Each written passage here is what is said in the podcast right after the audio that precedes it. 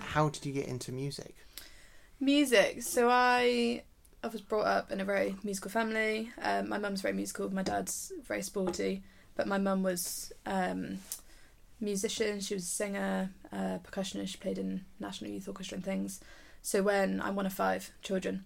So when we were brought up, we were all playing instruments. Um, little Von Trapp family. Mm. Um, so I yeah was just basically just brought up on music, um, music all the time in our house. And then I started playing the cello when I was like six. But there's videos of me when I was five or whatever playing piano and just like all of us playing together. Um, And what did your mum play? so my mum was a percussionist, um, but she was also a singer. So she used to sing. She was brought up in Oxford as well. Um, so she used to sing gigs. Well, did gigs around Oxford. Um, yeah, but then played percussion in National Youth Orchestra. Um, So just purely classical. um, was singer. I don't really know what style singer she was, but not a classical singer. Um, she actually sang with Cliff Richard. They came- Really? yeah, Cliff Richard came and did, did a gig in Oxford, and her and her mate did joined in or something. Um, that's my story from my mum. I love a bit of Cliff. I Um, love the shadow. so I'm into Cliff. Yeah, yeah. yeah. Um, no, that's a funny story about her. Um, yeah, so just brought up on all sorts of music, um, and my mum loves musical theatre as well, and that's how I got into musical theatre aspect as well. Oh, nice. Okay. Yeah. And then how long did you play the cello for? So cello, I started when I was six, and then played, I mean, all my life, and then I got more into production when I was like sixteen, maybe when I did A level music tech, Mm. um, and then I went off to uni, and I kind of didn't really play the cello as much. Um, I played on a few people's sessions, and then I actually retaught myself last year for my sister's wedding. I was going to say on your on your not that I've stalked you, but Yeah. on your Instagram, I Yeah. can see there's a cello in the studio, Yeah, right? yeah, yeah. Oh, yeah. So I still play it occasionally. Um, I would love to play it more, and I think I'd just love to keep it going regularly, just to keep that skill going, really. Mm-hmm. Um, but yeah, retaught myself last year, which it's not easy. No, it's not. It's a hard instrument. Yeah. It's like anything that I, because I want to do double. I want to learn some double bass this Yeah. year. And when I play a double bass, I'm like, oh, this is like a bass guitar, but it's this way. The other way. And you start doing it, and you're going, you're going, yeah, this is great. And then you realise that you think you're playing in tune, Yeah. but actually what you're doing is you're playing in tune to yourself. Yeah. Right. No frets, and but it's also just technique as well. It's technique of bowing, like even plucking. It's like yeah, Yeah. complicated. But Yeah. Okay. it's So, fun though. um, you went from playing a musical instrument, and then you Yeah. said you started getting into music tech. Yeah. What was it about music tech that you liked? Um, I think I've always been intrigued about like the behind the scenes things. It's like whenever you see behind the scenes videos, it's like oh, that's actually really cool. I want to know how that was made or Mm. like production. So, I think I got involved in tech probably through theatre. Um, I was always in the show band for theatre because I was a cellist and I wanted to be in the cast, but I was like, no, you're playing the cello. Um, and then I didn't really know what I wanted to do for A level. I knew I wanted to do music because that was my life. Hmm. Um, and at that point, I was playing cello, I played the flute, played the piano, and I was also singing as well. Um, and then music technology started at my school, and I was like, I have to do that. Like, I want to know more about behind the scenes and technology and that sort of stuff. So yeah, I ended up doing music and music tech A level, um, and just loved it. And I spent every morning in the studio. They gave me a key to the studio, so I was just in there. Um, ended up creating mixes for like the school house competitions and that sort of things. Was that what on Um, Cubase? Started on Cubase and Pro Tools at Mm. the same time, um, and then I didn't actually learn Logic until I went to university. Mm. But I mean, once you kind of know one, you figure out the other pretty easily. they basically all do the same thing. Exactly. Um, People on the internet will disagree, but as People far on as, as far as I can tell, they all sound the, s- pretty much the same. yeah. And do the same thing. No, I'm a Pro Tools girl. Like, yeah. But I, yeah, use Logic a lot now. Mhm. Cubase, I don't use anymore. But I mean, that's getting more popular now. It's just. Well, it's interesting when I so when I go do stuff in Germany, Yeah. everyone uses Cubase, Mm.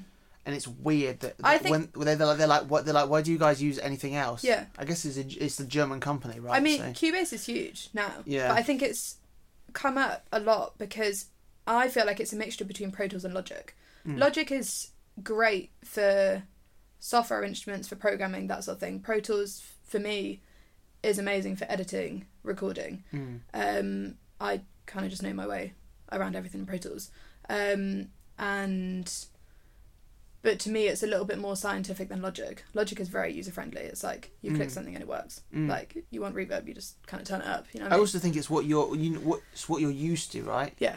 Like, because I don't like Pro Tools. Yeah. But that's only because I spent my entire life using Logic. Exactly. So when I go on Pro Tools and when I have to like solo save stuff, Yeah. I'm like, oh screw you. yeah. Like "Oh, this is annoying. I don't have to Yeah. do this. But no, then- there's like there's like five buttons in Pro Tools to one in Logic. yeah, But yeah, it's like once you know the shortcuts or that sort of thing, it's like yeah. so you just, your brain's just full. And of it's stuff. and it's the industry standard. Although every everyone's using random I stuff. At don't the I don't moment I now. don't know if it is anymore. Why Yeah. well, it is in like bigger industry, Yeah. but studios and things I feel like they're using Logic. You get you get more Or- for your money as well. Yeah. Like Oh yeah, it's a lot cheaper. I actually didn't, and I probably will have to do it later s- this year. But I didn't bother renewing my Pro Tools Yeah. license thing because it used to be that everyone sent me Pro Tools files, Mhm. but now everyone kind of sends WAVs. Yeah. And then you um, just load it and whatever. but I, I get it. I was only really using Pro Tools so I could get the audio off it and put it on Logic. Yeah. Um, but it's it's just like it's just what you what you're used to, Mhm. right? Mhm. So you learn on on Cubase, Yeah. and I remember Cubase. I remember having a sort of like all the synths having this a really specific sound to Yeah. them. Does that make sense? It's like that, Uh, that, yeah, that that, that. sine wave thing. Yeah, yeah. Um, but I that's what I learned on as well. Yeah. So like I've got kind of a soft spot for it. Yeah. And were you mixing then, or were you creating music on it? as well? So when well when we started doing music tech, obviously it was a it was coursework based, so we had to do like a sequencing coursework, a multi-track recording thing. So all the recording was done in Pro Tools, just because that's how my school did it, Mhm. and then all the programming was done in Cubase. So we learned about software instruments and that sort of thing in there. Mhm. Um, so weirdly, we were using different programs for different things. Mm. I wish we could have just used one, but yeah, that's how we just learned nice. both of them. But And um, out of interest, uh, how many other girls were there doing music well, I went. technology? I, I went to a girls' school. Right. Okay. So lots. okay. No, there were three of us right. who Okay. did music technology, and I was the only one that wanted to do it. After Yeah. um, the other two were musical, but it was evident that I wanted to spend extra hours Because doing it. I don't know, um, and I think it's changing. Yep. m- Big time. But I Yep. actually don't know that many girl engineers, Mhm. people who are Nor do into I. it at all. Nor do I. And I think it's also the same with certain instruments. Yep. Like, because I teach, uh, like for example, I have various bass students. Yep. And it used to be there was only blokes who wanted to play bass. Yep. But now I've got more girl students than boy students. Wow. and the girls are kicking the boys' ass Mhm. because boys are lazy Mhm. and girls are like when it comes to I think I think kind of girls have actually have in a way better cognitive skills Yeah. than boys in Yeah. terms of learning st- I think boys are a bit more obsessive sometimes Yeah. but um um, like I've got a few male students who are just like, "Ugh," like I, this is all, Obsessed with blah, you know, yeah. Um, but I think all blokes are a little bit autistic as well, so maybe that's part of it. We'll sort of like laser focus on things. Yeah. But like, um, yeah, it's interesting to see how many girls, because because how I mean, many? it, it is for me as well, but it's but it, they're definitely the girls are definitely making a stand now, Mm, and there are so many groups being set up about female engineers and non-binary and that mm, those groups. Um, but I have different opinions about it because the how do I phrase this? It's it's like I've never struggled to get work because I'm a female, yeah. and in my brain, if you're good at the job, you're good at the job, Mm, regardless of whether you're male or female mhm. or in the middle. Um, and I feel like some of the groups that are being set up, jobs are being offered to them just because Yeah. they are female or identify as a female. Um, and to me, I've never been de- declined a job because I'm a female. But if you're good at the job, you're good at the job. Absolutely. That's it. Yeah, and I yeah. work in a male dominated industry um, in theatre and in studio. It's like com- two different worlds theatre and studio. Um, but I don't know, I just don't really have a problem about it. Yeah, I think I think it's weird that there would be a problem, Yeah. and I'm com- I, obviously I'm not involved in the theatre world, but Yeah. I find that musicians are usually the least racist and least sexist people you'll ever meet Yeah. because It's a Everyone- creative industry. well, it's e- yeah, everyone you- who does music is a weirdo, so you spend all your time with weirdos, right? Yeah. So if you don't like people who are different to you, Yeah. then you're probably doing the wrong job. Yeah. Um. I mean, people are just who they are, and it's like we do the job because we've got to a place where we can live by doing that job, Yeah. of which is hard enough in itself. Mm. It's a freelance industry, it's a creative industry. It's like Mhm. we're literally doing our hobby Mhm. as our job. Yeah. And making money out of it because people want to be entertained. Mhm. Literally, that's it. Yeah. Yeah. People pay us to entertain them. yeah. Um, and I feel like everyone is accepting. It's it's. I don't really get where the problem is coming from because everyone that I talk to, male, identifies males, Mm. engineers or producers or whatever, they literally don't have a problem with it. No. As in, it's not a problem. No. Um, As long as you're good at the job. Exactly. So the question is: Are people? Are there people there who out there who aren't willing to put the time in to get good at what they do, Mhm. and then- then turn around and go, "Well, it's because of this, or it's because of that," and you know, it's Mm-hmm. and difficult I've, to I've know, definitely isn't been it? in I've definitely been in situations where the discussions have been had about whether we should give a job to somebody because they fit the diversity Right. because and I've also had that where I've been involved in conversations where oh you're you're you're the person that identifies as female in this department Mm. so therefore oh we fit all the diversity categories Yeah. oh, we have somebody that's gay, somebody that's a female, somebody that is a different race, that sort of thing. And I'm like, that's not right. And I hope I don't have the job because of that. And I know I don't because Yeah. I've been there for how many years, but it's um But you're going to regret that decision when it comes to crunch time, and if you've chosen someone who maybe isn't as good at the job, Yeah. and then things start to fall apart, Yeah. you're going to be like, exactly. "Oh dear." but that'll soon be apparent, and it's and it's it's a, sh- it's it's a shame, but it's it's a shame that people think like that. Yeah. But then again, if you come into a workplace or a certain project that is white male dominated, Mm. then people are going to question it. Yeah. But then also, have they got the job because they're incredible at the job? Mm. Which, yes, is probably the answer.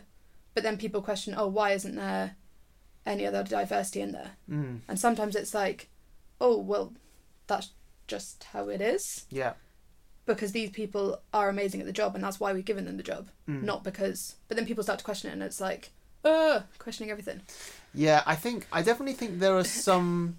Um, I'm coming from it from a perspective of someone in bands. Yeah. I've definitely been in the position where having people are worried about having female band members Yeah. because they're worried that they're gonna get more ups like upset about and quite rightly the offensive things that people say in the back of a tour bus, Yeah. which are offensive Yeah. and jokey. Yeah. In my Which I, I, experience, I get that. yeah, Yeah. I, in my experience though, like for example, um, uh, so the um, amazing singer that I work with called Alice Armstrong, she's Yeah. fantastic, Yeah. and um, and we you know we always spend a lot of time gigging together and stuff, but you know sorry Alice, but she's she's like more laddie than I am, Yeah.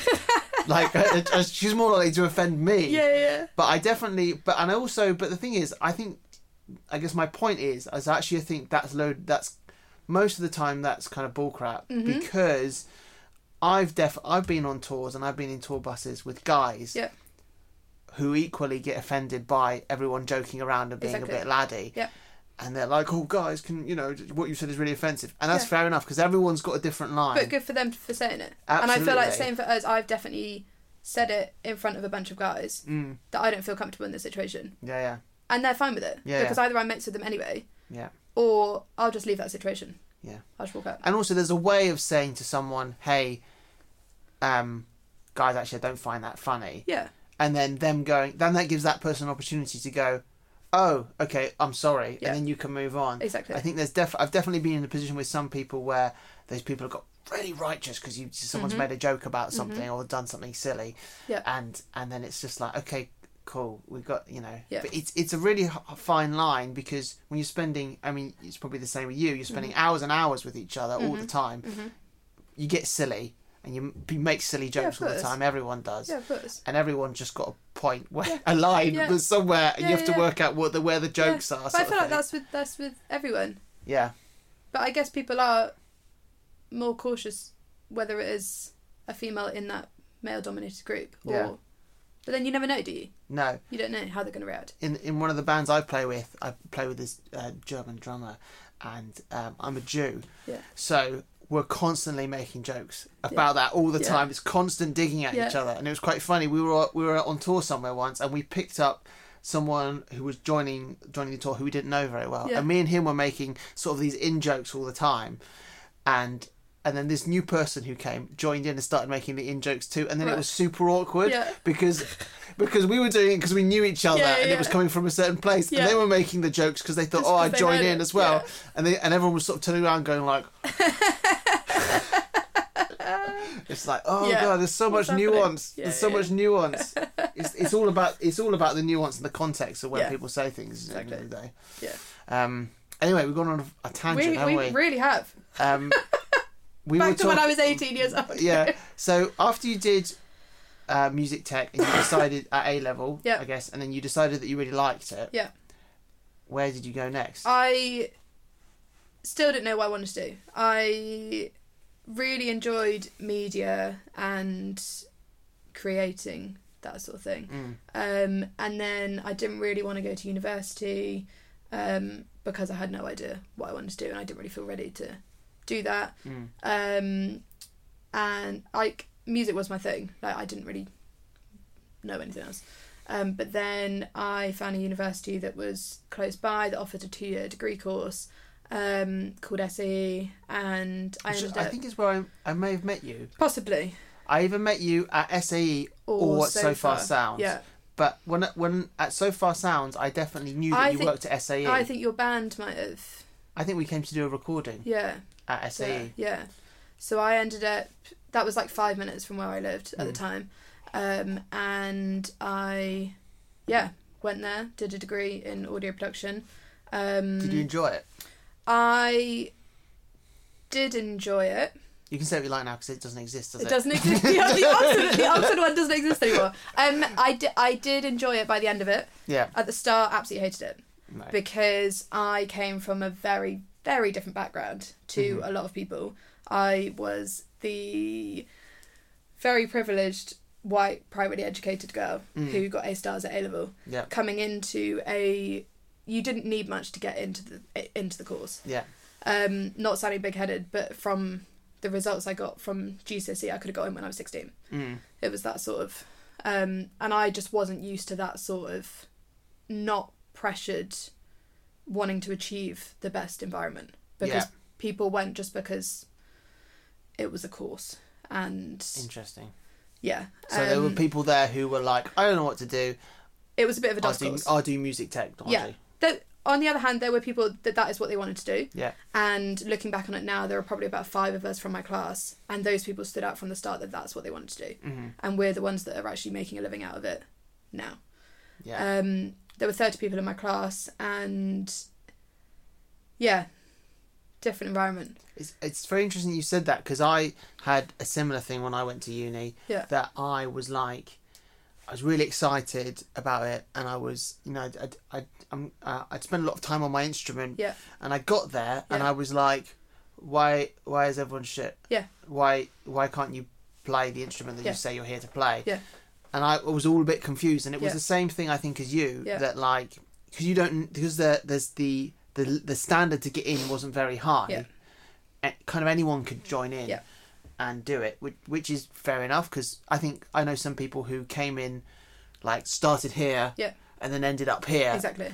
by the end. Yeah. But I think I found the same thing as you. I found it challenging because I was I like, just didn't want to appear as big headed and a bit of a know it all, mm, but I kind of was. yeah, And because I knew a lot. yeah, um, I, I knew a lot about music because I've been classically trained since I was five years old. mm, Um, and so I knew a lot about that anyway. and I got good grades at school mm-hmm, Mm. and I pay attention and my work ethic is quite good. Mhm. So when we were set assignments, I did them to a high standard. Mhm. Um, and And what were the lecturers like? Well, if you wanted to thrive, could you? and I think that's why I then enjoyed it by the end of it because I made friends with them. Yeah. They offered me work and I ended up running a studio with one of the supervisors there Mm-hmm. after. And some of the lecturers who were in the industry anyway, they would get me to assist on some of their projects, which was great. Mm. Um, That's exactly what you want from a university. Yeah. Is people who because I had the same thing in mine when I started. I started doing gigs with some of the lecturers, yeah. and it was like sh- that's what you want because they're just they're pushing you out into the place you want to be, and then when you're in that place, that's when you realise how fucking how how much you Yeah. don't know. Yeah. You start to go, oh, I thought I knew everything. I Yeah, don't know yeah. what the fuck I'm doing. But then at I all." started to freelance in theatre then as well. So I would be doing wow okay. week long shows or I, in Oxford. Um, and then the day I handed in my dissertation, the uni offered me a job there. Um, so I ended up then working there for like a year and a half as one of the supervisors, looking after the studios. Um, How was it doing your studies and working in the industry at the same time? Um, bizarre. no, it's because because we never learnt theater Mm-hmm, and obviously the jobs I was doing they were a lot in theater, so I was trying to learn that industry as well. Um, but also, I think some people were like, "Oh well, like she's working instead of doing this group assignment with us," and Mm. I was like, "No, no, no, I'm doing both." Mm-hmm. As in, but if I get offered a job for a week on a show, mm-hmm. then please just understand I am still doing the work. I just might not be able to come to this meeting. Um, and You didn't think ever at some point, I'm gonna, I might dump the degree No. and I might just, you know, No. just jump straight in. no, um, because I have to, I have to finish the degree. I have Because to- that's the way you wait, the way you work. Yeah. Okay. Yeah. as in I have to get it first, Yeah. and I did. Yeah. Um, You don't. You don't. Obviously, you don't regret that decision because you had a job in in the university afterwards as well. So. Yeah. No, I I loved it, and I love teaching people. Mm. Um, and then you then taught in the studios, but because it was a flexible job, it still meant I could do my other projects as well. Nice. um, and I didn't know what I wanted to do. I just still wanted to get experience Mhm. um, in the different industries, and having that job let me do that. And like I could still use the studios, so I bring my friends in to Mm. record in the studios when I wasn't working. And the um, facilities there, or the, The facilities, facilities that were were, Mm, there. incredible. Yeah, they were mad. weren't Like they? for university, having that sort of equipment. Um, 'Cause that- some of the like the big room. You know, the, they had the that Neve big room. Genesis. Yeah, wi- and they Yeah. had with the two rooms either Yeah. side. Yeah. I mean, that's that's like Abbey Road stuff, isn't Yeah. it? It's it's The, the, humongous. the space was incredible. yeah. Um, and the fact that we got to learn on those sorts of desks with like outboard and yeah, like you wouldn't you wouldn't get that It's- somewhere else. I think it's funny, like all that, that or learning to use the big desks and everything. Yeah. Because now, like I don't know about you, Yeah. but like I'm I'm in entirely mostly in the box, Yeah. other than my little spring Oh, room yeah. films I showed you. Yeah, But well, like, well, my little studio is my laptop. yeah, It's like apart from in theatre, but there that's a different sort of desk anyway. It's like, yeah, yeah, and I have like a ca- one cable that attaches Yeah. my interface to my Yeah. thing, yeah, and so like it's it's like it's I think it's really good to learn how to do it on a desk because it makes your brain think you in a certain way. literally go from the top to Yeah. the bottom, and you're like, okay, I now understand these signal flows Yeah, of the desk.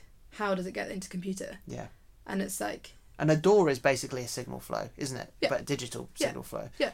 But what I like about not having any of that stuff, having because I learnt to do stuff playing in studios and then const- constantly asking questions Mm-hmm. and then and then doing it that way. But now I love that when I have a problem now, you can. I just figure change it the out. one cable. Yeah, yeah. You know, And like it when just you've got a works. massive desk Yeah. and they're like, What is it? it's not working. and they're like, okay, and then you like change that cable, Yeah. change that cable, change Yeah. that cable, and you could you could be there for Yeah. like But I think that was the An good thing hour. Mm. about me getting the job after because I was then looking after the studios and teaching the students. We ended up doing the exams for like the student signal flow. Mm. Um, so it's like we were the ones that had to solve the problems. Yeah. So I probably learned as much doing that job as I did on the course yeah. because on the course it's like okay this term you're learning this you're learning this you're learning this you're going to do assignments in this this this and then we move on to something else. Mm.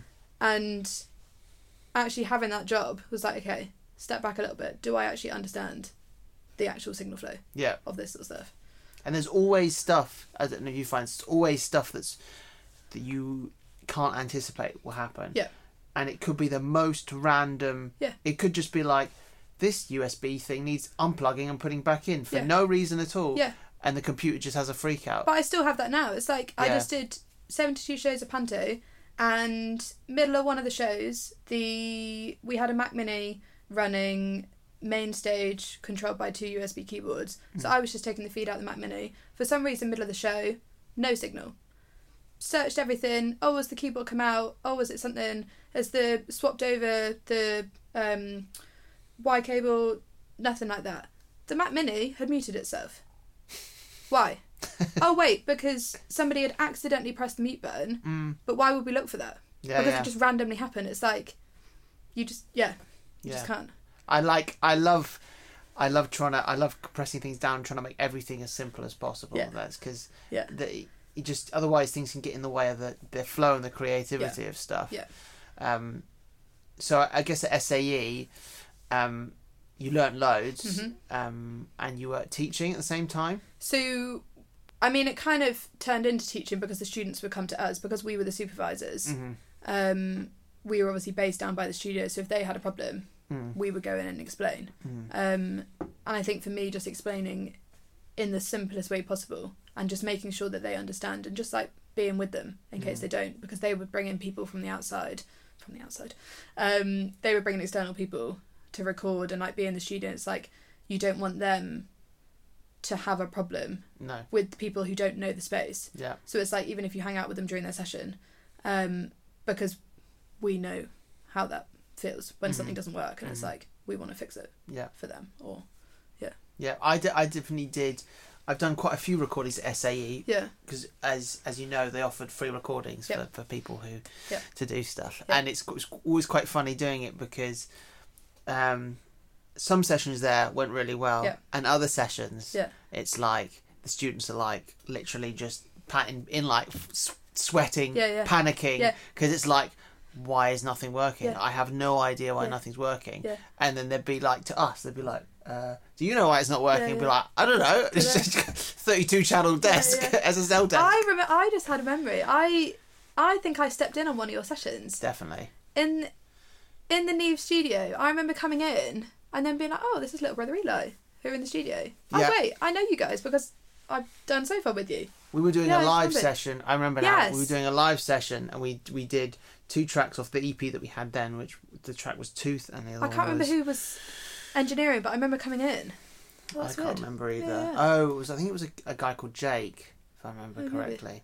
Um, but That's yeah, weird. and stuff not working. Yeah, yeah. I, I I- I I find it funny, like because when you're still learning to do that stuff, when someone has a request that you don't expect, Yeah. it throws you off. Yeah. Like if you're like, oh, can I, um, can I have the click track, but can you change the sound of it Yeah. or something? And they'd be like, Uh, you know, That. yeah, exactly, Yeah. and they'd just freak out, sort Yeah. of thing. Yeah. Or can I hear back what I just played yeah, yeah. in my headphones? And they're Uh, like, well, if you uh, come into the studio, I can I can do this, but you have to mute this. And then, uh, yeah.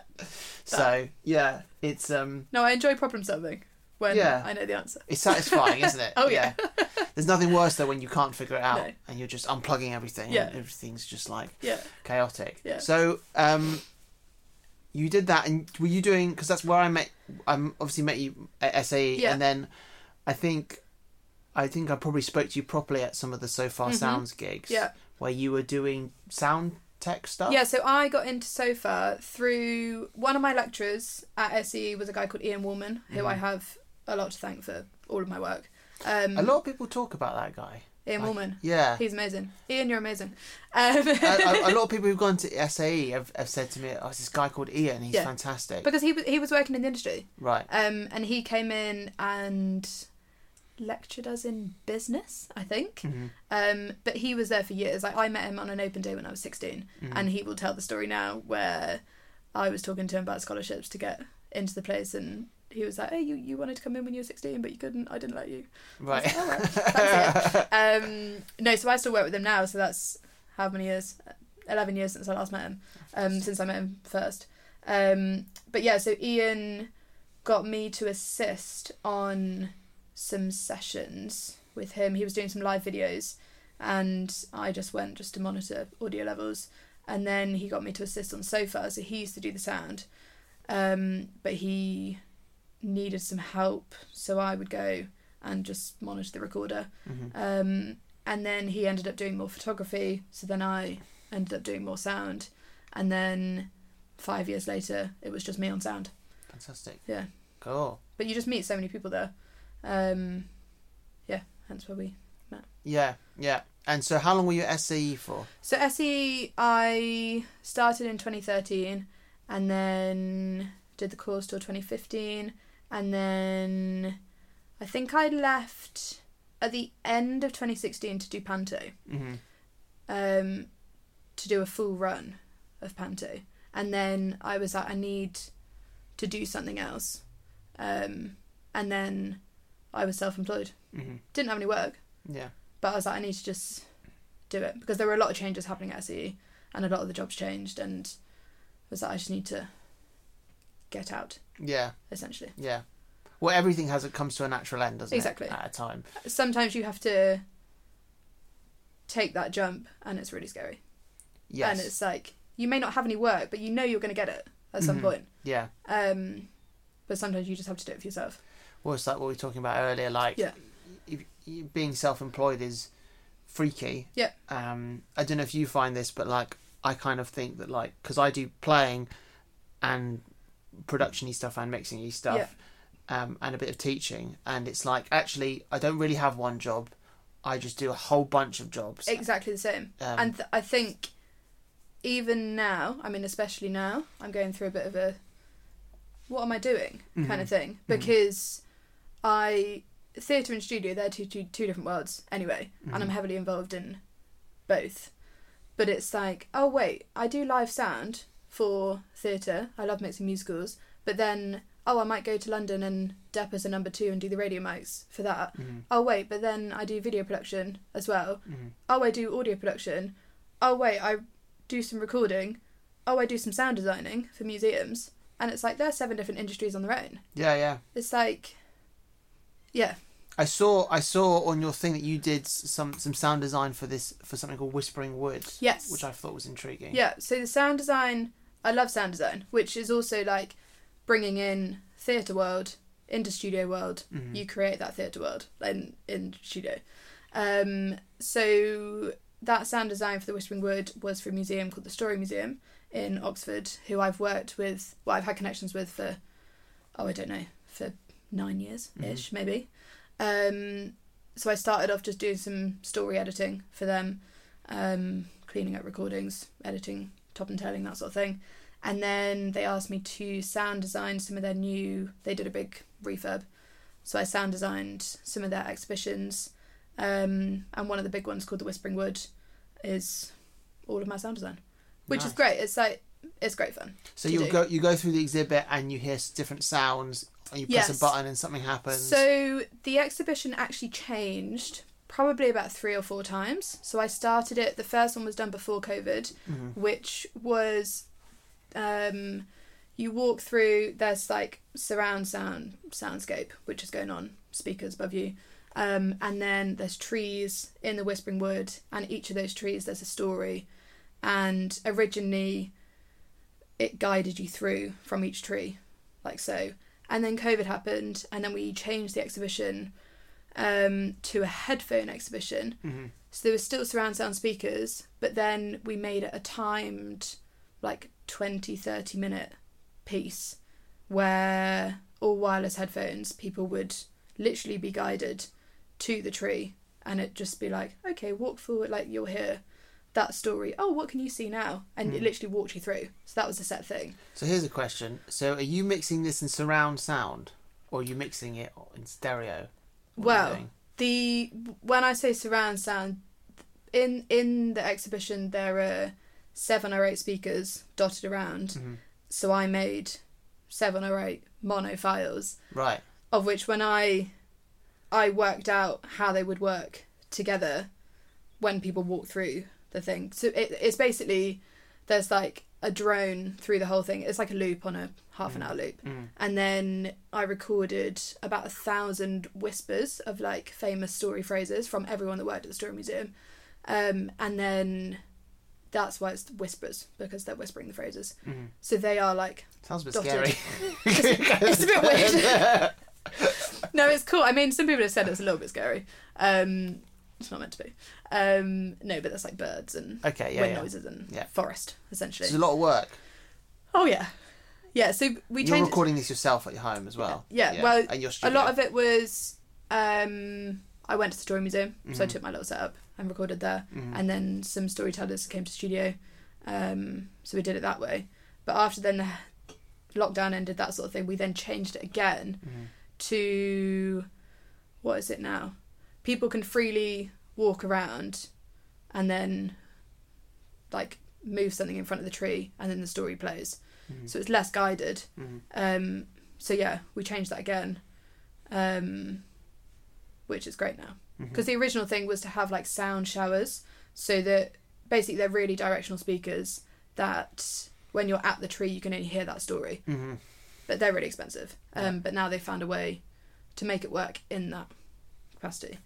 So you Um, basically, I guess, was there was there a level of trial and error? Like, I think this is going to work in this speaker, but I don't know until you actually do it. Yes, so I wasn't in charge of any of the system things. It was like this is what speaker's going to be in the tree. Right. Okay. But also because of the materials the tree was made with, I had no idea how it was going to sound. Yeah. So I did all the work, and then I would go in and listen to everything, um, and just see if I needed to change anything or Yeah. yeah. Yeah. Okay. Cool. So you didn't have to like have a surround system, No. sound system in your because there's the whole because I know everyone's really into this Dolby Atmos thing. Oh yeah, I I don't get it. I Yeah. don't see the point. yeah, I would never ever listen to music in Yeah, that way. yeah. I, I get it for film. I Yeah, understand that. yeah. But like, um, I know that it's a popular, becoming a popular thing. it's it's getting massive, and I only know this because we. Um, I work for a songwriting retreat company, and we are looking into running masterclasses. And one of the masterclasses we wanted to do was Atmos sound, so we went to the PMC speaker studio in London. They've got an Atmos studio, um, which anyone can go to for free. It's great. Oh. Um, and we learnt all about Atmos and just like how big it's getting. Mm-hmm. I don't get the point in it. It's it honestly it's incredible, but it's like are people actually going to listen in Atmos? But then people now are when they're releasing music, they then do an Atmos mix, a Dolby mix, and it's like okay, Fair enough. why? Sounds terrible if you play it on normal speakers. Oh yeah, yeah yeah. But it's like people have to have that system. yeah. To be I able to don't, do it. I don't know anyone who has that system. I No. mean, I find it hard enough just to get people to listen to stuff on some speakers. Yeah, Let alone, I mean, I think Bluetooth sounds like crap to me. yeah, Um, those little iPod headphone things sound like crap. yeah. Um, But then they're also so Apple and now Apple have released their spatial audio, oh yeah. which is essentially what Dolby is, But into just- into into it's just headphones. fake. Yeah. and it's really bizarre. I When don't you know like how that move your works. head, it's like Well, very that bizarre. that ex- existed for mixing for a while. yeah, I remember Waves brought out that thing that was like you put your headphones on and then you turn it tracks your head movement, so uh, so you can be like, I want to mix as if I'm in this studio or Yeah. I'm in that studio. I want Yeah. to turn my head, but I was like, this makes no sense to me. no, Why would I want? Why would I want to mix as if I'm in blah blah studio? Yeah. That's weird to me. Yeah. Anyway, yeah, um, and B, you don't know what headphones I have. no, no, so I don't get it. no, But that technology exists. Yeah. I think it's been around for around for a while. yeah. Yeah, I'm the same as you. I don't. I don't. I mean, it's get it. incredible, but and and people now are doing listening parties for their releases Mm. in those Atmos studios, and it's like you have that incredible experience, but then go home and listen on stereo. Y- Yeah, go home and listen to you onto your iPad like this. exactly, exactly. The um, I don't think anyone is going to be like, let's put on a record Yeah, and okay, cool, let's put it on. I'll just see. I won't move because if you have a listening party, right, everyone's got to be in the center of the room. And even if someone stood next to you, Yeah. they're going to block this. I don't get it. And No. pers- the way I do mixing Yeah. is that I put, I sit there, put my, sh- my monitors up, I mix, yeah, and I walk around Yeah, and then I yeah. listened to it on the car Yeah. stereo, and I because you don't really get a sense for what anything sounds like until you move about. Yeah. And I find that you want it to be like I put this on at a party, Yeah. and it sounds good if I'm in the bathroom Yeah. or if, uh, if I'm in this Yeah. sort of thing. I think it's just invented by bored studio engineers who are like, let's make it surround sound Yeah. because I'm bored of mixing. I feel in like stereo. people are doing different approaches with it though. It's like there's like the right way to mix in Atmos an album, but then people are taking it down the creative route, and it's like, okay, how creative can we get with this? Mm. So when we went to PMC, we also went to Metropolis, Mm-hmm. and um, one of the engineers I know there, Mike Hillier, he showed us in their Atmos studio, and he mixes a lot of the Atmos stuff there, but but some of the artists take it down the more creative route and literally move stuff everywhere. That's cool. That's incredible. Like listen to it, like you know, like on, on those old Jimi Hendrix records where he does a solo and it moves. It's Everything. like that, but on like on Yeah. crack. It's Yeah. like moving around yeah, your yeah. head. So he Yeah. Mm. was like automating everything everywhere, and it's like that's an experience. So how would you would you have to have basically the same set of speakers times however many speakers that you have? So it was el- eleven. Was it eleven or fourteen? I think it's eleven. But yeah, exactly the same speakers, and then you've obviously got the subs as well. But um, surely the, the, the, the fear of phase is like is that would that would you Yeah. know like This and where do you put the sc- technical, technical. It's where do like, you put the screen? yeah, Do you know what I mean? Because Yeah, you know, yeah. like, because I always have this this. I'm mixed when I when I set my stuff up for mixing. Yeah. I actually have the screen far away from me, so it's not in front of the speakers. Yeah. It's not bouncing because Yeah, I've got yeah. a big screen. yeah. But like, So in these studios Do that a I had, they had the laptop? screen like in front and then a couple of meters behind. That's where the first row of speakers were. okay, So they had the center, the sides, the the the so s- a surrounds small up. speaker, I guess, a small a small um smaller screen, smaller screen. Yeah. yeah, yeah. and then side speakers, backs, the the, the upper ones, yeah. and then subs in the middle. So you're probably the like mixing like. You don't want to have your head down, do you? We- yeah, If you're sat, as in sat upright, yeah, and then l- literally everywhere. yeah. Yeah, crazy, crazy. The calibration that must be needed, I c- Yeah. would that would hurt my brain. Yeah.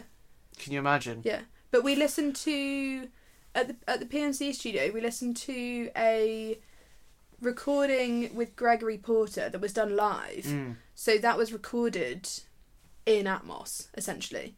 So the mic was in the middle, and it was like you were there. Like incredible So the- vocals, and then full orchestra all around you. So it's like you were in. So it's not a, s- it's not a stereo mic that's being recorded with. No, It's a mic that somehow records things from multiple angles. Yeah. Mm. That's interesting, isn't it? it's like those binaural heads that you can get. Yeah. That do it in binaural, but obviously that's not. Yeah. Yeah. That's really interesting. Mm. I, I, I quite like I like stereo mics. I've seen some really cool stuff done with them. Yeah. Um, the idea of having a mic that can record everything that's around it, but it's not in mono. Yeah. That's a really weird concept, isn't Yeah, it? it's cool. Yeah. Nice. It's all interesting stuff. Mm. I'm just never, ever, ever gonna do it. I imagine it's just Mm. not in my world. Mm. Um, but I, you know, I'm kind of old It's a, school. it's a cool concept. yeah, I'm and if you kind get the chance, you can you can go down and mix at their studio for free. really Oh. So, yeah, you can just go and they'll teach you how to use it. wow. I'll give you the contact. Okay, that's cool.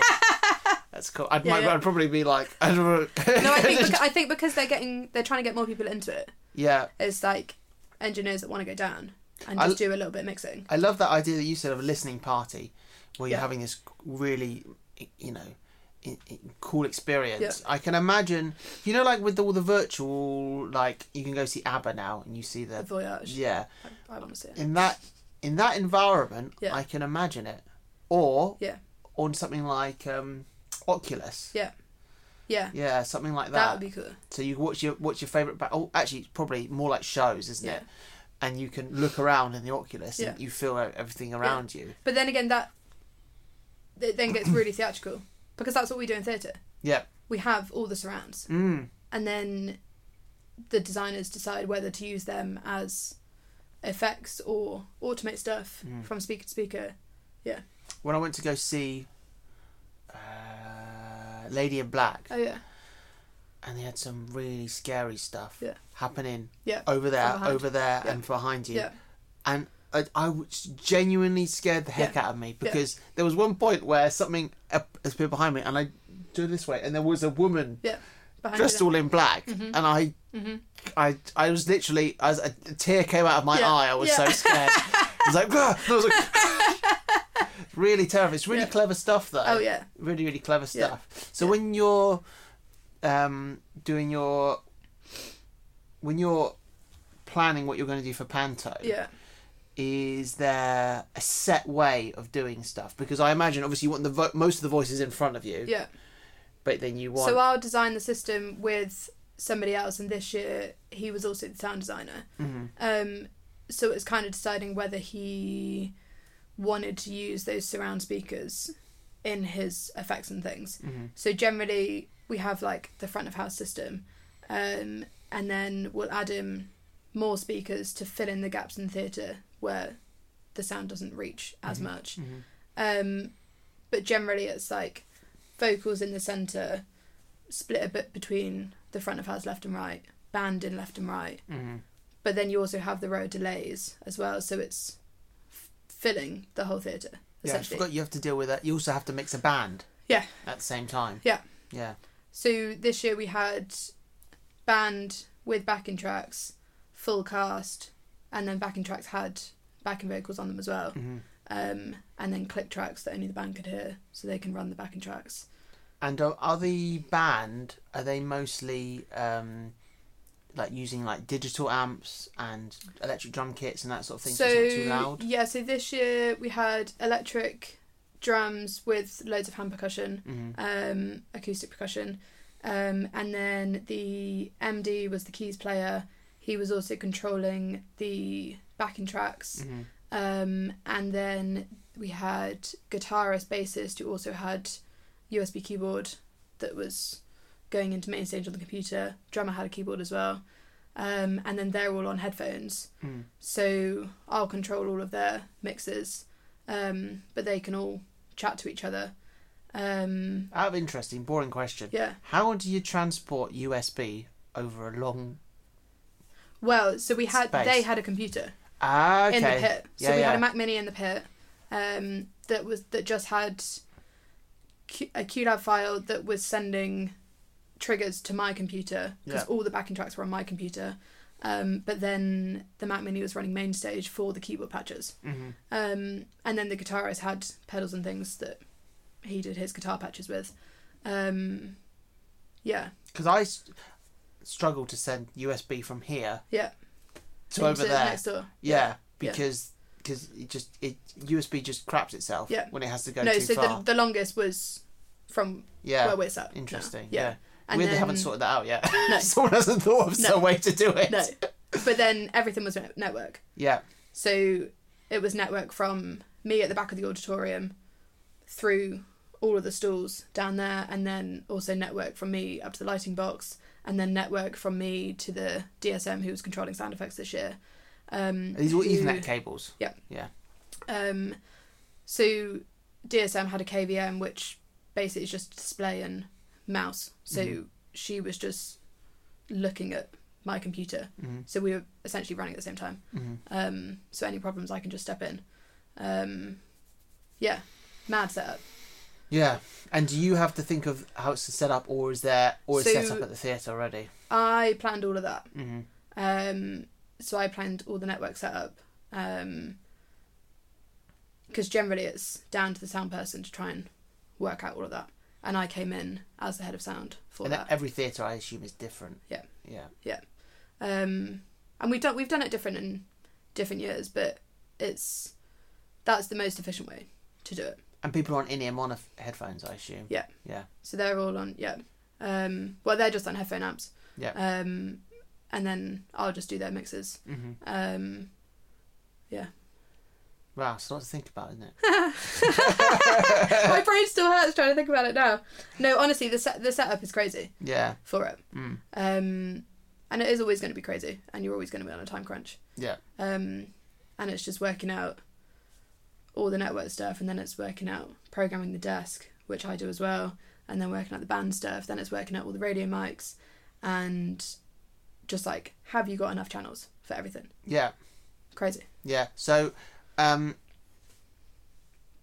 is this the first job where you've actually had to do it all, think of it all yourself, or or have you had other jobs before where you've had to do this? Yeah, so I've done it quite a lot, but Panta was always the biggest. Mm-hmm. Um, so I used to be head of sound at the theatre, um, and obviously then everything's down to you.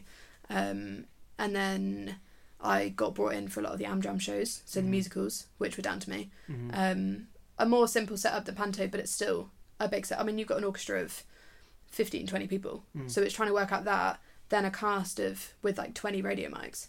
So, out of interest, how do you go about m- miking up an orchestra? My my, my world is is is mostly like rock music Yeah. and stuff, Yeah. and and occasionally making some a or a, making a small string section sound like a bigger string section. Yeah. But how do you go about s- something that big? it's a lot but Yeah. but it's but it's but it's exactly the same thought processes as you would use in a studio which Okay. is why i think my studio work definitely helps Mm. with theatre because you learn about mics you learn about sound theory it's like you still have a full drum kit to mic up Mm-hmm. um, and then you've obviously got bass guitar whatever but it's whether they then bring their amps so you've still got the acoustic sound of their amps coming out Mm. and then you've got a full string section, you've got a reed section. Um, but generally, because it is an orchestra, they tend to mix themselves Mm-hmm. essentially because that's what the conductor's for. Um, and you generally kind of just leave it. Be So for you're the generally whole just show. doing if you're going to mic it, just stereo micing the whole orchestra. well, I tend to mic ev- everything individually, Mm-hmm. so you've still got twenty channels, Yeah. which because the drum tends to put put themselves in a booth, so that's very isolated. So Yeah. you still need to bring that through the system. Yeah. and then you you kind of have to mic everything individually to get it through the whole system to reach the whole auditorium because obviously you've got a really loud acoustic sound at the front but at the back of the auditorium and in the circle Can't hear you've it. not got it and you might lose the low end from the bass or lose some of the violins or something So are you micing up each section or each instrument? an, an instrument Wow. Yeah. Okay. so i just did i set up a production last week and then someone else was mixing it this Mhm. week and we had 22 channels in the band which is like violin one, violin two, cello, bass, guitar, like everything individually. Yeah. Because then you then have the scope to turn up things Mhm. if it doesn't reach points of the auditorium. And are th- is it microphones or pickups or? Mixture. So keys are DI'd and then microphones on the strings, on the reeds. Mhm. I mean, it, it depends what the venue's got, Yeah. essentially, and whether they have the money to hire in things. I Mhm. mean, I'd love to hire in DPA clip mics for Yeah. everything. Yeah. And then you've got the closest sound possible and you can do whatever you want with it. That stuff sounds awesome as well. It does. Um, but you just don't have that. Yeah. Um, so it's just using whatever dynamical condenser mics you've got and Mm-hmm. then drum set if you've got that or Yeah. Wow. mixture. Okay. Cool. Yeah. Very cool. But then it's working out the monitors in the pit as well and whether some people would prefer headphones. So then it's doing the headphone mixes plus wedges in the pit and whether Yeah. Feedback sounds like it would be a Yep. freaking nightmare. and then whether they can actually hear the singers as well and whether then the singers can hear them properly. I think in-ear monitors are the way to go when possible. Yeah. I know. In my world, I, there's a lot of musicians who don't like to use in-ear monitors. I totally get it because they're used to hearing having that thing on stage. Mhm.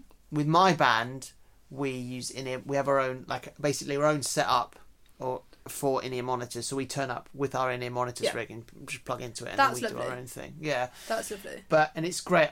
But if you've not used in-ear monitors before, it's super weird. Yeah.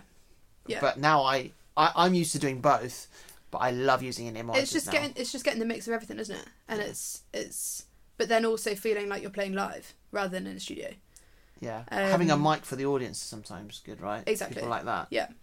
Um, and some people might want like the show relay mics or because they just want to hear the interaction Mm. from everyone else. I remember last gig I did with Little Brother Eli. We did it at the O2, Yeah, and it was a big, it was a really exciting, big sold-out show. It was Yeah. really exciting, and I had my in-ears in the whole time, and it wasn't till the end of the gig when I took them out, and it was like, wow, How everyone loud was it screaming. Yeah, and everyone was cheering Yeah. because I couldn't hear people cheering in Yeah, my yeah. in my ears. Yeah. It sounded like people just going, and a bit of me was going, "Oh, this, is, this isn't going very well, Yeah, is yeah, it?" yeah. Sort of thing. yeah, It's having that excitement of of the audience.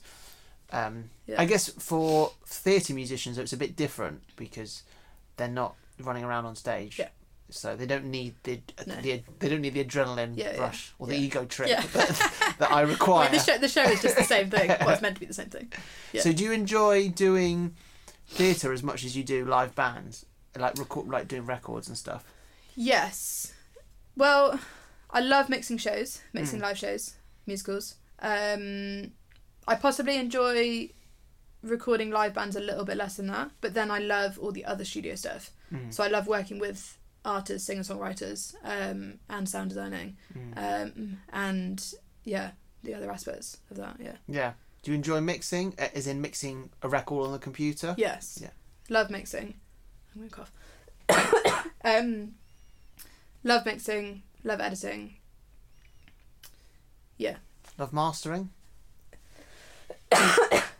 Sorry? Um, yes. Mm. Oh, I'm gonna cough.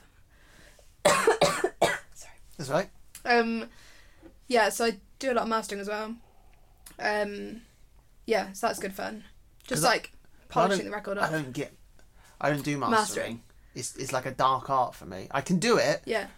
but like it's not my. I think that's the thing. It's like people can do it, but it's whether they understand what they're trying to achieve. I like mixing and getting someone else to master it because the problem I find is that I've already got it to the stage where I think it sounds really good. Mm-hmm. Yeah. And then I like to send it to someone else because. But that's they- the sign of a good mix. Yeah. But then also, I feel like people that mix their own records or other people's records shouldn't necessarily then shouldn't necessarily then master it I think I agree. because you could because you've trained your ears to to get it to a good mix, and then it's like, oh, hang on, what actually do I need to change with this? Yeah. Which you've got used to it. Yeah, I think the, like with my own, with for example, my own band, Little Brother Eli, Hmm. always get someone else to mix and master it Yeah. because I've done the demo. Yeah. Well, I wrote the song Yeah. with Alex the singer, and Yeah. then we did the demo, Yeah. and then we did the recording, Yeah. and by which point everything just sounds wrong to me. But your Because- ear- your ears have just adjusted yeah, to how it is. Ah, I can't hear what's No. good and what's bad No. anymore. So if I No. send it to someone else, um, that's great. Although I think our next record, I'll end up doing it for, purely for financial Yeah, reasons. yeah. But um, yeah, I love, I love, and also someone, I love hearing someone else's take on a mix. Yeah. Right, they, you'll send it off and it will come back, and you'll be like, oh. I wouldn't. I would, didn't No. hear it that way, No. but now I like it Yeah. more. Yeah. Um, or you say, actually, I don't like it. Yeah.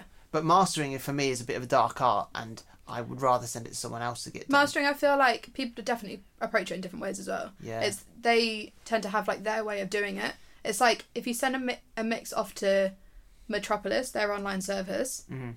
it may not get as much thought as somebody you know who's a mastering engineer Mm. who then you'll send references to and be like oh i want it to sound like this Mm. um, because they turn it up Mm. they add some sparkle Yeah. they add some subs See, that's that's And the, that's the thing. That's the thing because it's but like if people say what's mastering yeah, that's that- what it is. that's what people say yeah, yeah, and it and it's it's maybe you don't want it that squashed because I think people are trying to get away from that now this whole loudness thing um but it's I'm still trying to work out exactly different people's different approaches of it and like what they may do different to another mastering engineer because essentially they're trying to achieve the same thing Mhm.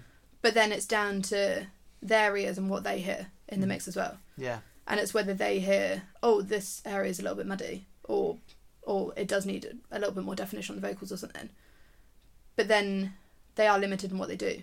I think also mastering engineers tend to have if it's- if it's a, if, it's- if it's a dedicated mastering engineer, Yeah, they've probably got a better room yeah. than than than some of us. But then do. it's also their output as well. If they run it through one thing yeah, yeah, that makes it sound incredible, then somebody else hasn't got that. yeah. Um, And tape machine like the guy. So the guy I use, um, I'll show you some of his stuff later. Panor- panoramic mastering. Nick. Hmm. Oh, yeah. He's at, he lives in Australia, which Oh, wow. is which is cool. Yeah, but yeah. he's got like he's got nice gear, but he's also got like a tape machine and stuff. Yeah. So when I'm doing stuff that's more, I guess the more rock stuff, Yeah. just like nicely Crunch it just through that. squishes it all together nicely, and.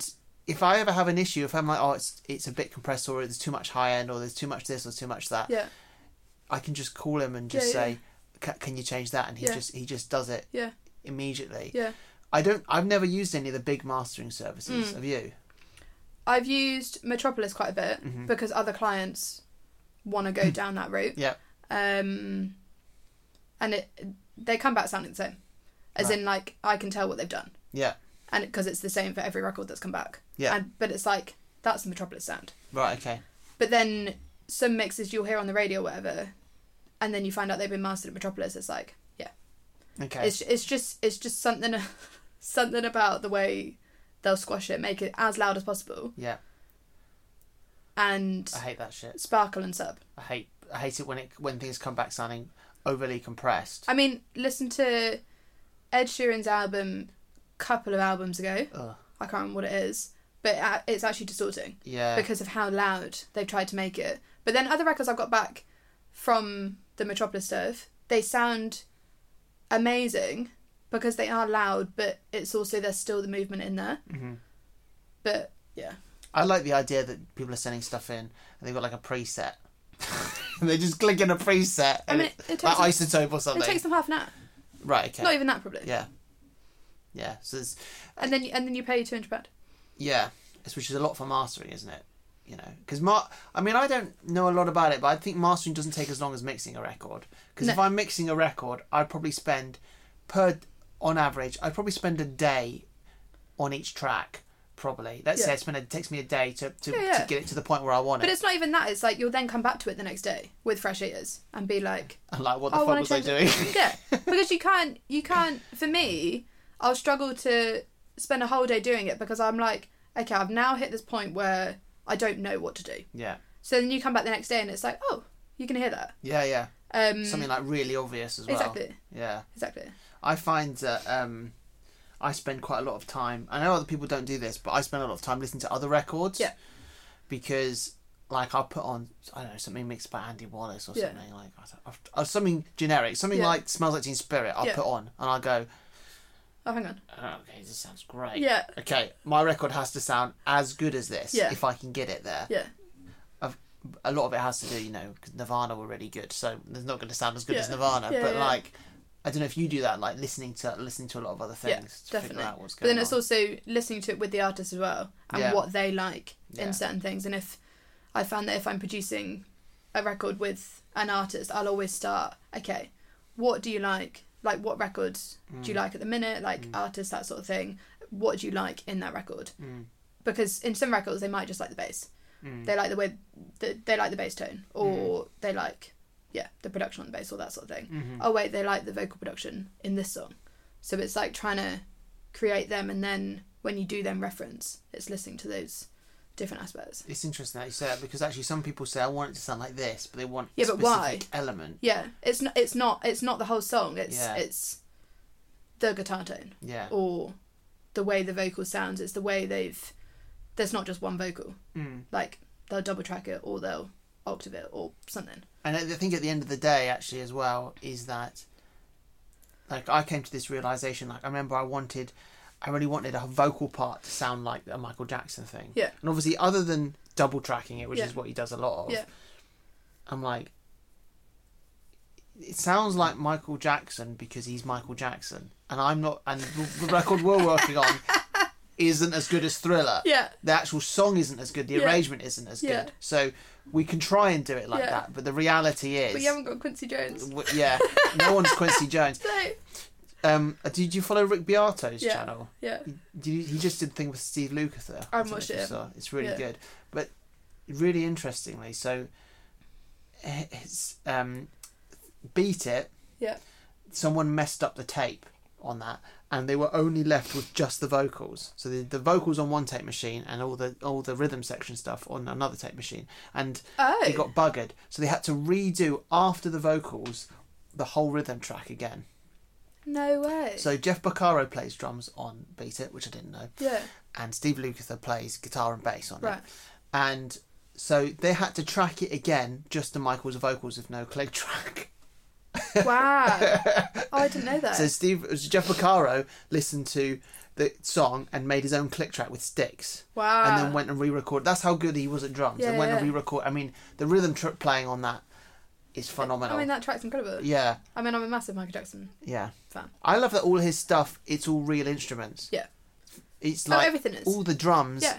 I guess when it the later like dangerous albums and stuff, that's that is some you know sample drums Yeah. and stuff. But like the early stuff, it's all real drums. Yeah, And you yeah. listen to it and you go, Well, you just don't get that now. sounds phenomenal. But I'm also a massive Whitney fan, and it's like her stuff is the same. Yeah. Just- But that all that all that music, like the, the Whitney Houston's music Mm-hmm. and stuff, like it takes way longer. What you know, like I know s- I use some f- phenomenal musicians when when possible. Yeah. It's more expensive and it takes longer. Yeah. But the results are Yeah. greater, I Yeah. think. But I get why people don't do it anymore Yeah. because why would I record a real drum kit when, When you I've can- got Ultimate Drummer? Well. Which to me sounds like crap. but Mm. Anyway. Mm. Um, I'm not really into. I'm. I if I can record the live instrument, I'm like, let's do that. Oh, 'cause it 100%. sounds Way better. Hundred percent. Um, I'd much rather edit a live drummer than try and make program drums sound real. yeah. Although I've been fooled. I've been fooled Really? by s- by some stuff. They Mm. um. I can't remember. It's- it's- It, it was it was a piece of software like Ultimate Drummer, and s- Yeah. someone had spent ages programming it. Mm. I think they played it in themselves if on you- electric drum kit, Oh, okay. and then So and it's then got the used velocities it's sounds. got, yeah. But then when you compare it to a real drum kit, you go, oh, this sounds it doesn't sound worse. Depends what sound you want, Yeah. but it sounds different. Yeah. It's particularly stuff like cymbals. Yeah. You can't you can't recreate cymbals, can No. you? I'm like, how do you do No, that? no. You know, like so, but um, it sounds different. But I think we're quite used to hearing fake drums now. Like- Oh, yeah. Like on rock records. Yeah. Like there was a record. I think it was a Blackstone Cherry record I was listening to the other day. Yeah. Um, and it is real drums. Yeah. But it's so sampled that I was like, this might as well be fake. Mm-hmm. Yeah. Because I can't hear actually any drums, No. normal drums in this. sort But of then a thing. lot of a lot of people will then sample over real drums. Yeah. So a friend of mine used to do loads of metal music, Mm. and they would then put snare samples over everything, Hmm. Yeah. just via trigger, just So none of the actual audio, original audio is really so all they very keep little. they'll keep the overheads Right. and then sample everything else okay. for timing or just like to get everything so tight Mm. and like especially metal music because it's so, I mean it is so tight and consistent Yeah. that you need every kick drum to sound the same. Yeah. Well, within reason. Yeah. Use variety of few. But Mhm. yeah. I don't, it's not really my my genre of. I do I've done heavy music, but not any of that modern metal Yeah. stuff. No, it's not not really right. what, what I'm aware Not of right. how, how it's done. No. But um, do you know that uh, what's that Queen's of Stone Age album? Um, Songs for the Deaf. Mm. You know that one? Do you know how they did the Vaguely. drums for that? No. So it's got Dave Grohl playing drums, Oh, yeah. which helps. Um, Which helps, you know. you're yeah, the best start drummer with in that. the world. Yeah, start with that. and they um they did the they did the cymbals separately. So he played Interesting. the drums Yeah. with like uh I think just triggers like Yeah. plastic the plasticky things you Yeah. hit. Played it all in, Yeah. w- and so just recorded the kick, the snare, and the toms, And then just symbols. and then did cymbals separately. Interesting. If you listen to the drums on that album, the drum sounds super, super weird, but the the hits on the on the individual drums Yeah. are like pristine. Sounds Mm. amazing. Mm. Um, but I saw an interview with him. He was talking about it. He was like, "Yeah, it sounds good." He was like, "But I'd never do that again." No. Because you can imagine trying to hit those things in time with what But you you've just done don't get the previously. feel of it. No, not At at all. all. But I mean, the drums do sound phenomenal on Yeah. that album. I quite often put on that album when I'm like, "Oh, what, what's music meant to sound like?" Yeah, sort of yeah. thing. But like, yeah, it's um, it's a whole nother world that that that sort of s- ultra want to have things sounding ultra plasticky and Yeah. well not plasticky but Yeah. ultra you know sampled Yeah. and and um, some some people really really want that in music Oh yeah. um Yeah. it's not really my not my world No. I That's feel all. like my world is I mean, I'd definitely rather do something acoustic.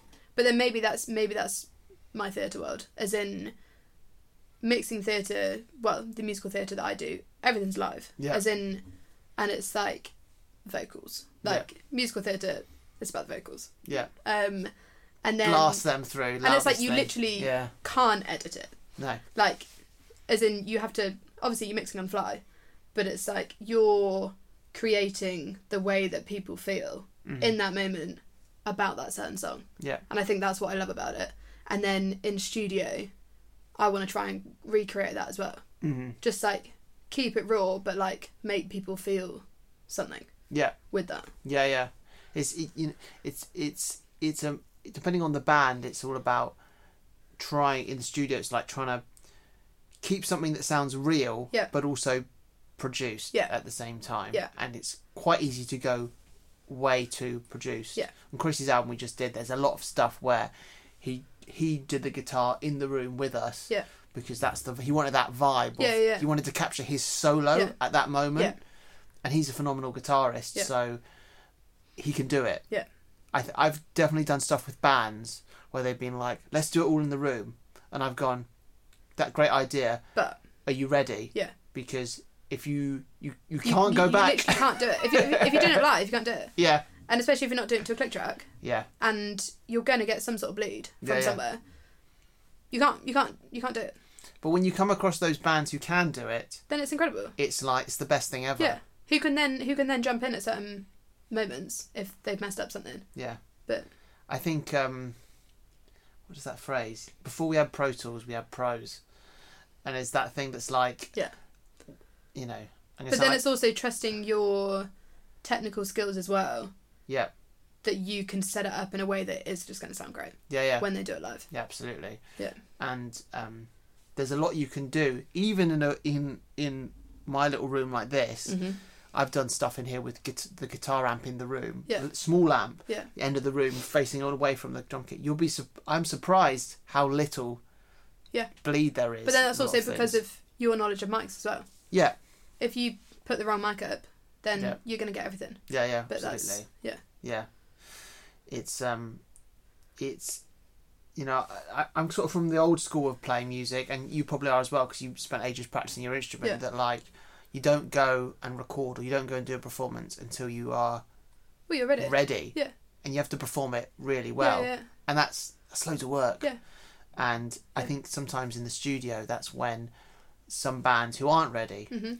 That comes that comes into you know that this Mm-hmm. Or- person isn't ready to do or it. they're used to playing gigs where you can't listen to it back. Yeah, yeah, And like, if you're ready as a band and you sound great as a band, but then when you come to track stuff individually, your bassist can't get his part right. mm. Then it then it's apparent, isn't it? It is yeah. yeah Yeah. so um the other thing i want to ask you about is Yeah. this project 7 thing Mhm. which sounds really interesting Mm-hmm.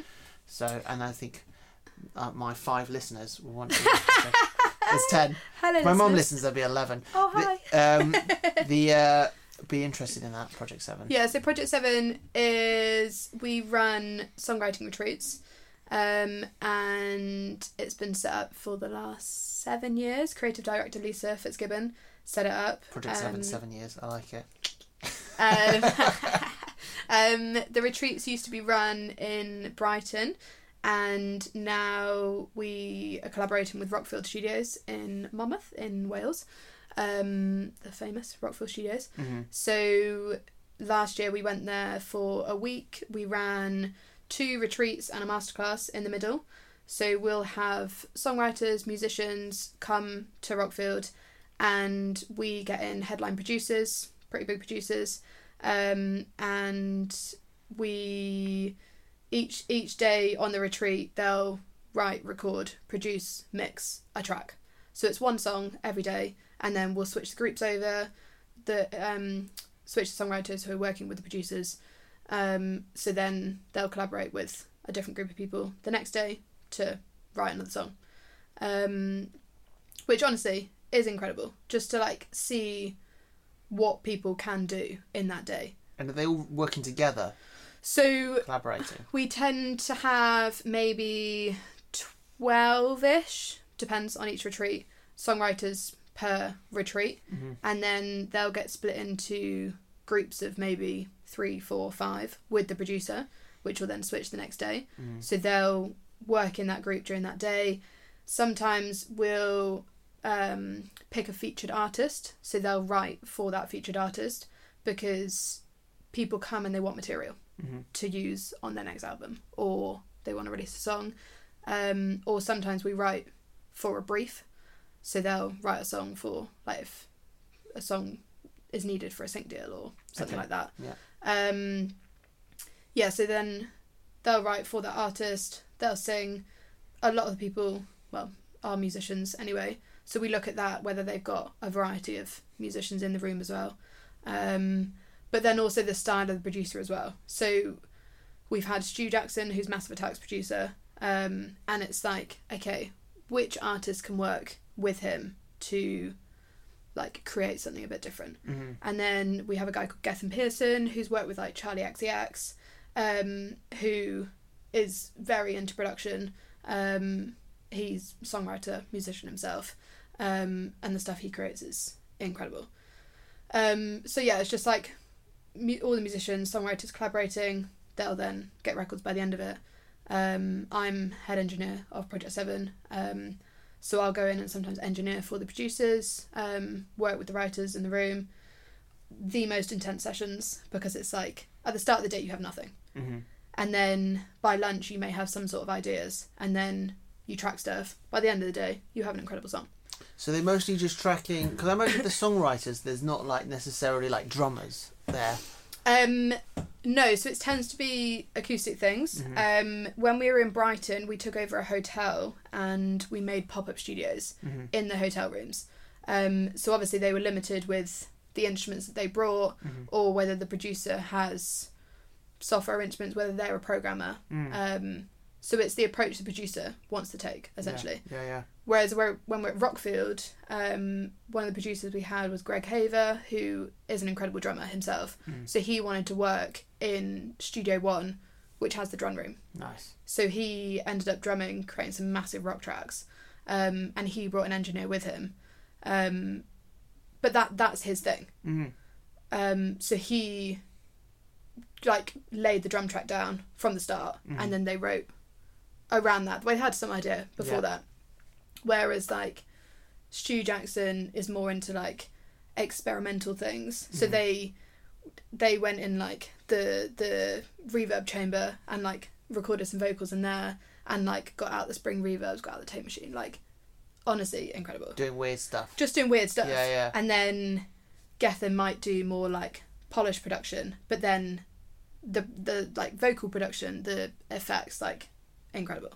So do you? I guess you learn a lot, right? I Hanging learned so around these much people. on on those retreats, um, and it's great for me just to like do something different and just like dip in and out the rooms because I'll also get loads of content during that week as well Mm. um, and just like seeing what people can do. Mhm. But then also, I then go and problem solve as well, Mm. just to like, because the songwriters they're just there to songwrite Mhm. essentially. Yeah. So it's like making sure everything is working. Mm-hmm. Yeah. Um, because then we'll also we're sponsored by Prism Sound as well, so we'll get Prism Sound interfaces. Um, and I'm lucky enough to have one in my studio as well. Um, so it's making sure we know the equipment and yeah, just getting it all working. Um, because Prism Sound interfaces. What's um, what do you like about them? I have interest. I've heard of them, but I've never used sound quality is incredible them. Mm. uh, and just like user friendly software, but yeah, the quality of them is incredible. Nice. um, yeah, so we partnered with them, um, but then also we partnered with PMC speakers. Um, we get Roland keyboards in. Um, we've had Audio Technica bring mics in. Fantastic. It's just like the equipment there is incredible. Yeah. Um, And does Rockfields probably has loads of stuff there already? Rockville has has everything Tape machines. exactly. Just like their mic collection is incredible. Because I don't know. Is it still a, a working studio all the time? Oh yeah, Is it? they're packed, Wow. but they tend because it's residential. They'll get in bands for a couple of weeks or whatever. Like Mm. Paolo Nutini just did his last Yeah. album there and things like that. Um, And there's nothing around there, is it? It's hon- like honestly, it's no a farm. distractions. Nothing, Yeah. nothing. You walk out and there's some horses. Mm. Like it's you completely step away. hmm Um, Fantastic. it's it's a cool place. But yeah, Project Seven were yeah songwriting retreats and masterclasses and And what what what sort of things specifically have there been any sort of like game changing lessons you've learned doing stuff there that you've learned from other producers the way they do things? Um, I think it's just like we're actually all very similar in Hmm. the in the maybe the thought process I might have in the studio of like I don't know. It's realizing that that people are quite similar in the way they work, and it's like a reminder that oh, hang on, I do actually know quite a lot about that. mhm. And being a producer engineer myself with other people, it's like oh, we might run into the same problems Mhm. as these people that that create massive records, Mm. sell millions of records, who work with these incredible bands, and then I might go and help them with something. Yeah. And it's like, oh, hang on, this is actually really cool. We're all in the same boat. Exactly. Yeah, yeah. Exactly. Does it demystify? I think so. And then and then you hang yeah. out with them after, and like, we just chat about stories, and it's like they want to know about my stuff, Yeah. and I'm like, oh, that's actually really cool. Mm. Um, and like, yeah, they'll tell stories about their bands and stuff, but it's just like seeing the different ways that where they work and stuff. It's like, like everyone knows a hell of a lot, but possibly not about everything. hmm And it's like, oh, maybe I know more about that than oh, maybe they do. So I've, I pretty find cool. it's interesting that I've learned that actually everyone has their the area that they're most comfortable in, their specialities. exactly, And I used to fight that about myself. yeah. But and I used You to be don't like, have to know no. everything because when we get these producers in they they have their requests Mm. as in i would like this i would like this because of this is the way i work and like that's okay Yeah. and like it's okay to have that it's okay like you're going to work your best when you're in your comfortable like environment Mhm. um and if you don't feel comfortable in the space you're not- you're not going to get the most out of it Yeah. um, so yeah, that's what we do before we prep, like the equipment that they want or yeah, spaces. I find that I'm really comfortable with bands. I Yeah. love doing live bands Yeah. because that's my that's what I do for a living and it's Yeah. what I'm comfortable with. Mm-hmm. I don't know how to do a trap song. Yeah. I have no idea. Yeah. It's not my area No. and I and I've got to the point now where I'm like I'm not going to pretend Yeah, that I know what, what that stuff is. Yeah. I'm just going to do what but that's where I fine, feel and that's how they've comfortable. made. That's that's why they're the producers that they are. Yeah. because they're really good at that. Yeah, their thing. You get the producers that can do everything, Mm. and that's incredible. Yeah. But it's like you are going to be better at one thing. Yeah, yeah. It's like Stu Jackson's records; they sound like Massive Attack. Yeah. It's like that's his thing. Yeah. That's the way he hears it. Exactly. Yeah. Exactly. And like when he's doing film scores and stuff, it's like they want him because of that. Mm. It's like they don't want him because of oh we could potentially create this. It's like they know what he can create. Mm. Um and it's just really interesting seeing that and it's like, oh hang on, they're not actually incredible at everything. Mm. They're a producer because they're incredible at that thing. Mm. Yeah. And you get some of those old school producers who actually don't know how anything works. Exactly. Which is It's quite when cool. I would then go in and engineer for them Yeah. because they just don't touch computers. Yeah. Which is great. Yeah, yeah. Um and yeah, it's interesting seeing that. There's, I think that's a bit more old school. Like, you know, I don't know someone like Rick Rubin who just sits in Yeah. the back of the room. Yeah. You know, that's quite cool. But I And- think that's also what is a producer Yeah, yeah. because I feel like people now will say they're a producer when they a bedroom producer who sits and creates beats all day. Mm. To me, a producer is possibly more like Quincy Jones time, Mm-hmm. where it is that person that sits at the back and be like, turn that up. Oh, hang on, that bit needs that little instrument or something like that. Yeah, yeah. It's like what is a producer? Yeah. Well, now it's engineering and producing have become synonymous with each other. Yeah. Whereas actually they're not the same jobs. No. And I've gone and done studio sessions with people who are great engineers. Yeah. Terrible producers, Or vice versa. or vice versa, um, because they're two different skills. Yeah. And if you're in a room with someone who's giving an opinion on something, Yeah. and it's not helping, Yeah. it's the worst. Yeah. It's the worst thing ever. But it's also down to because of the accessibility of equipment, and Mm. you can get incredible equipment now for cheaper, which lets you do everything. It's like people are doing everything, but then maybe that puts down the people that have the incredible knowledge about engineering, Mm. which other people just don't understand. Is it because they just don't know about it? Yeah. and then possibly for us who are engineers it's like people are now paying for engineers because they can do it themselves Mm. Yeah. because they don't understand Yeah. what as in they literally don't know what there is to know Hmm.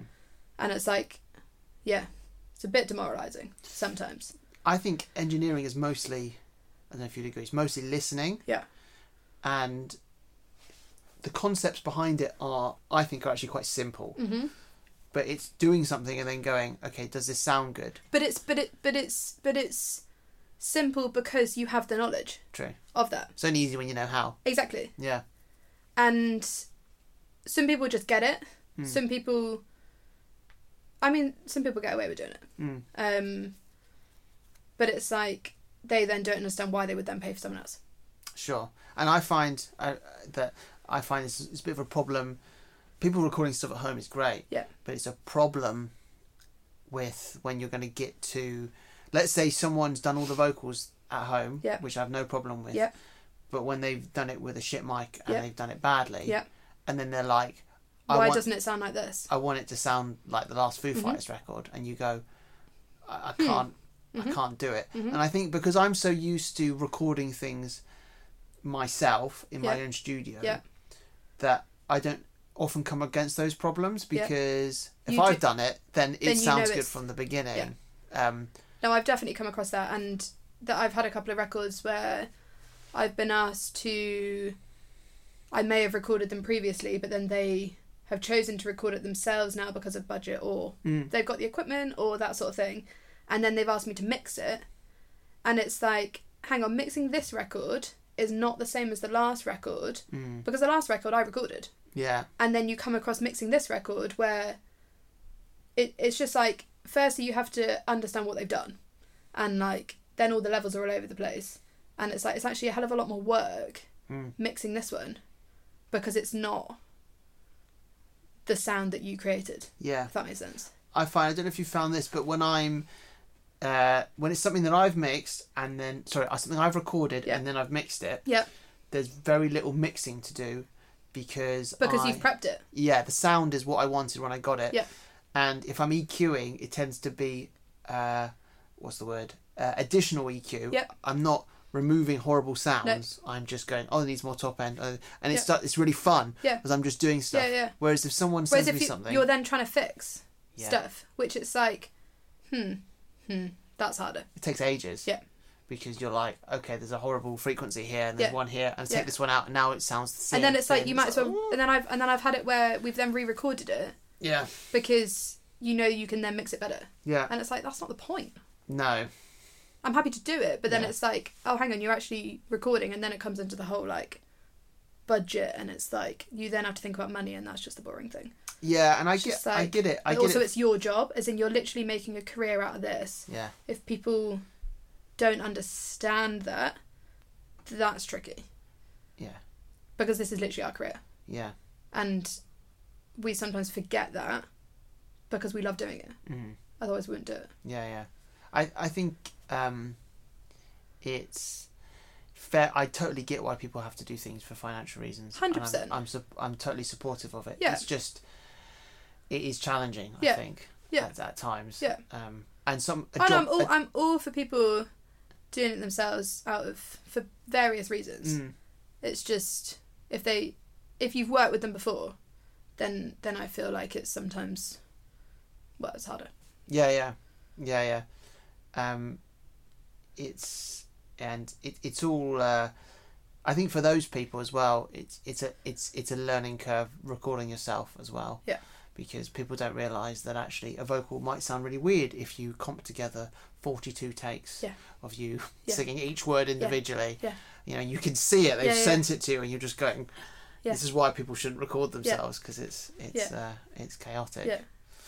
Yeah, okay, it's really cool that that Project Seven stuff. Yeah, yeah, that's really fun. Really exciting. Mm. Um, I feel like we've probably talked for a long time, which is good because it's which is which is what we're here to do. so, if people want to get in contact with you, what, Yeah. how do they do that?